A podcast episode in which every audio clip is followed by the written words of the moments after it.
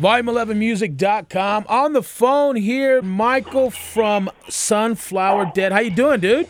What's up, dude? Good to talk, man. Yeah, definitely. Last time we talked to you, you played a little showcase here in Vegas at Vinyl uh, for the radio uh, rock radio contraband uh, showcase, and uh, great reviews. I mean, people loved you guys.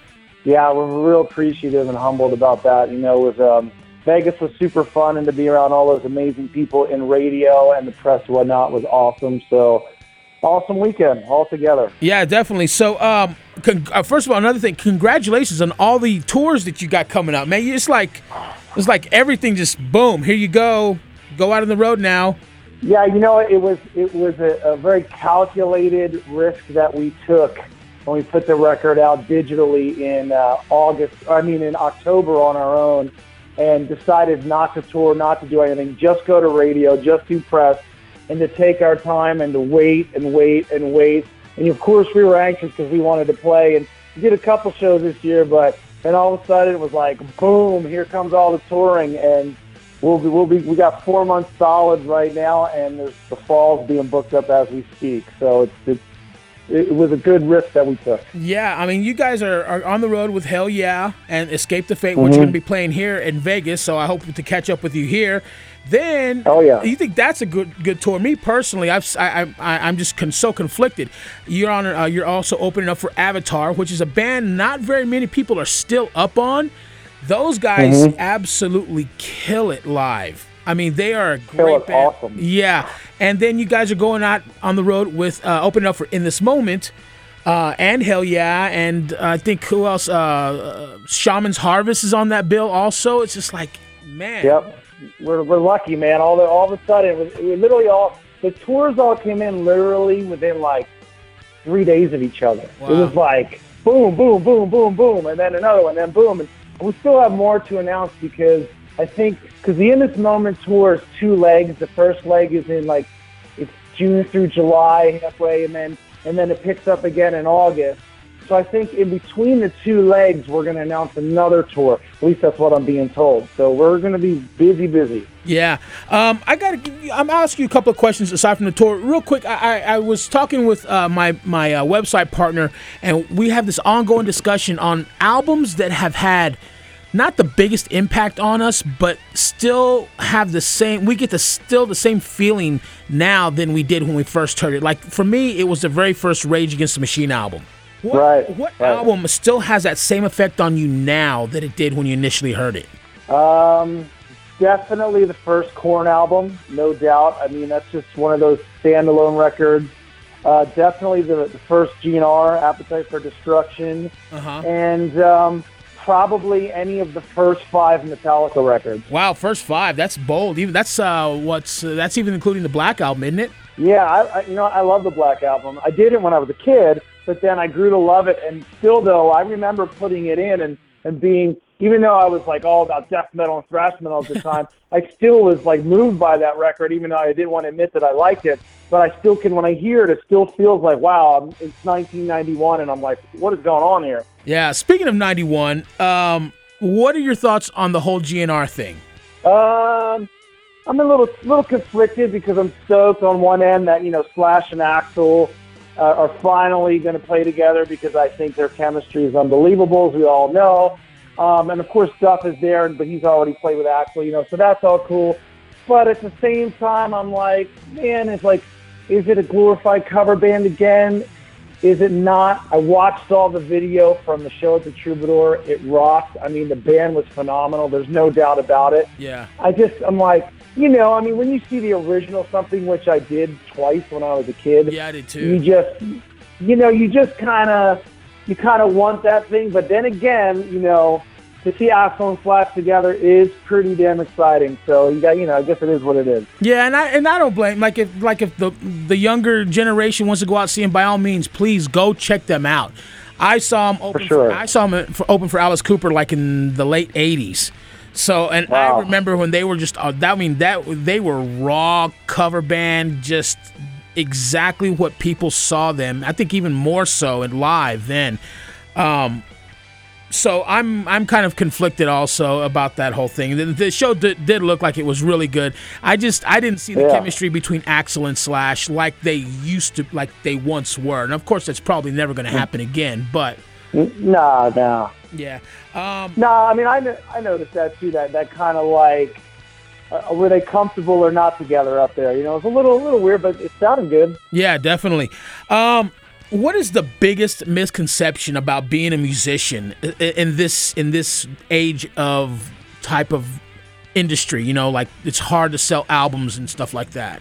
I think the biggest misconception is that if you're in the public eye, if you're getting press, if you're on the radio, if you're doing big tours, is that you're making a lot of money, and it's um, it's it's like that myth of the sex, drugs, and rock and roll thing. Because I, I think honestly, even bands that are are pulling in enough money to support everything aren't making that kind of huge money. There's very few bands, especially in rock and metal, that are, you know, like really pulling the dough in. So I think that's the biggest misconception is that there's only so much of that money from that pool to go around. So just because you're out there, you know, just because you're in the ballpark of what certain bands are doing doesn't mean that you're pulling in that kind of money. Yeah, you know? yeah. And, I, and I, I say that because I've had emails from people from fans that have said like, "Oh, well, you know, you're rich and you're famous and you're on a, a big record label." And I'm like, "Well, none of the above." So I don't know what you're talking about. yeah. Um, speaking of sex and drugs and rock and roll, recently uh, there's been issues again with the, with Wes Scantlin, man, and the singer from Puddle of Mudd. And I just want to get your personal take on it. Do you think it's the responsibility of the management slash record label to take care of their investments, to take care of the people who you know, who are on the road and, and do you think it's also kind of a responsibility of the bandmates to kind of you know keep this uh, like you know unfortunately Scott Weiland you know and and now Wes Scantlin. I mean do you see do you think that it's it's a responsibility that they should uh, carry? Uh, that's a very difficult question because the problem with addiction is it's a very and I'm assuming with Wes Scantlin it is an addiction problem. It's smaller video I've watched it seems like it's an addiction issue, but it's a very personal issue when it's addiction. And at the end of the day, only you, the person who suffers from the addiction, can make the decision to, you know, get the help you need. But I don't know because, yeah, you would like to see the people that work for them and the people that care about them, you know, pull the guy off the road, stop this train wreck that's happening. But at the same time, you can't make someone do what they're not ready to do. So it's a hard line to walk. I think you know. Yeah. You know what do you do? You know what you, you could you could tell the guy you're not. What are you gonna what are you gonna put put him in jail? I mean, what are you gonna do to stop the guy from doing what he wants to do? You know, until he's ready. I I don't know. It's a very difficult thing. You just gotta hope that before the the train goes completely off the rails, that he um he, he gets the help he needs because he's a really talented guy, and it's a shame to see every week another thing, another thing happen, and yeah. it's like, all right, when is it going to stop? You know, so. Um, When's it gonna stop? Yeah, yeah. So, uh, Dave, and also, um, not also, but David Germain, uh, or Draiman. I don't know mm-hmm. how you how do you pronounce his name, Draiman or Jermaine? I believe it's Draiman. That's what I thought. Well, maybe it is. He uh, he came out and apologized for uh, making the comments to the. Uh, I don't know if you heard this story or not. This chick in Dallas was uh, texting her daughter supposedly, and and he called her mm-hmm. out in front of the whole audience. She got embarrassed. She went to the newspaper. Blah blah blah blah. And now he comes out and apologizing. Do you uh, is that kind of uh, the pussification of America of, the route that we're going? Yeah. I mean, uh, you know, what do you think? No, you know, in, in that case, I, I don't feel it is, and and only because like, you know, I mean, I understand what he was doing up there because he's done it before. He's called people out for kind of like being, looking like they're bored. That's kind of his shtick. I don't know if you've you know seen a lot of video. He's done that before, but I think in that case it was weird. It was like two prongs. On one side, I think he was right in the sense that people are so sucked into their phones and their social media that they're forgetting to live their lives. On the other side, he had no clue, obviously, what was going on with that girl and her daughter and all that stuff. So you just never know. The way I look at it, though, probably if somebody paid their money to see you, they pretty much can do whatever they want to do. Yeah. Whether they want to fall asleep or whatever they want to do, they paid their money. So at the end of the day, it's it's their choice. You know, I, I get the whole thing, but I do think it's an important thing. with everyone being so locked into their social media and their phones all the time. It's like put them down for a little bit, maybe a little bit. Enjoy life, enjoy the air. Yeah. Um, I got to ask you real quick. Uh, is there any new developments on the graphic novel, or still something that you can't speak about? Uh, there's no new developments as far as like me announcing who it's with because there's a couple agreements still to be signed. But you know, as soon as they're signed, we're going to get to work, and I'm actually hoping to start work on it before I leave for tour um, in, a, in a couple weeks. So hopefully we'll get a, a writing session or two under our belts. But um, you know, that's the type of thing when it happens, it will happen quickly. It won't take us long. It's not like we're starting from scratch. The story's written. We're literally just kind of filling in the blanks and, and then we'll have it uh, drawn out and, you know, then we get the business end of it so it can be distributed. That get that done and it'll go. So I'm hoping probably to have an announcement within the next month on who it's with, but that's not really up to me at this point. Yeah. Know? And uh, one last thing, or uh, uh, one last thing, uh, thoughts on Batman versus Superman? Have you seen it yet?